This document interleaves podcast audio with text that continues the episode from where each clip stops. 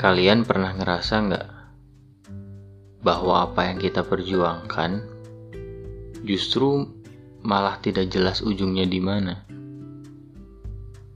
Kadang kita merasa perjalanannya semakin hari semakin panjang.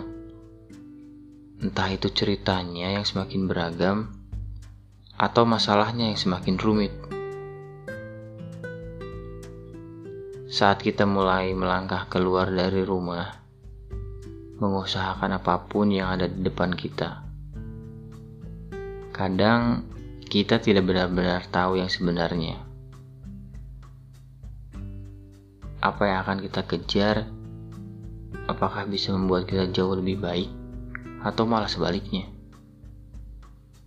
Tapi kalau kita justru banyak mempertimbangkan semua hal Bahkan hal itu sudah jelas ada di depan mata kita. Justru malah kehilangan kesempatan-kesempatan yang tadinya bisa saja menguntungkan. Kita punya porsi masing-masing untuk saling berjuang. Memperjuangkan diri kita atau orang lain yang kita sayangi. Gak ada salahnya memperjuangkan untuk kepentingan bersama itu baik kok. Dan memperjuangkan diri sendiri pun sama baiknya.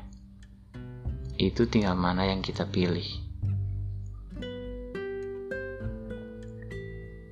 Untuk kamu yang sedang berjuang, kita semua tahu, berjuang itu gak mudah.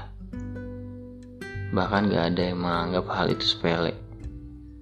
Tapi, sesulit apa pun, selalu ada jalan terbaik dan memudahkan semuanya. Waktu yang kita lewati tidak pernah sedikit dan tidak akan sia-sia. Meski pada akhirnya perjuangan itu tidak selalu terbayar dengan hal yang kita inginkan. Jawabannya bisa apa saja, termasuk sesuatu yang tidak kita inginkan sama sekali. Itu bisa terjadi. Di luar sana, banyak orang yang sudah berjuang setengah mati, tapi akhirnya gagal juga. Ada yang berjuang berkali-kali, mencoba mendapatkan apa pun yang mereka inginkan, tapi gagal. Siapa pun kamu yang sedang berjuang, kamu tidak pernah sendiri. Ada puluhan, ratusan, ribuan, bahkan jutaan orang yang sedang berjuang dengan hal yang sama dengan kita semua. Kita tidak pernah sendiri, tapi kita tidak pernah tahu. Itulah alasan kita merasa sendiri, merasa paling sulit sendiri. Untuk kamu yang masih berjuang sampai saat ini, meski sebenarnya sudah melewati beberapa hal yang membuatmu kecewa, entah kepada manusia atau kepada hal lainnya, dan kamu masih mengharapkan hal tersebut untuk berpihak kepadamu. Kamu adalah orang istimewa yang mungkin jarang ditemui orang-orang.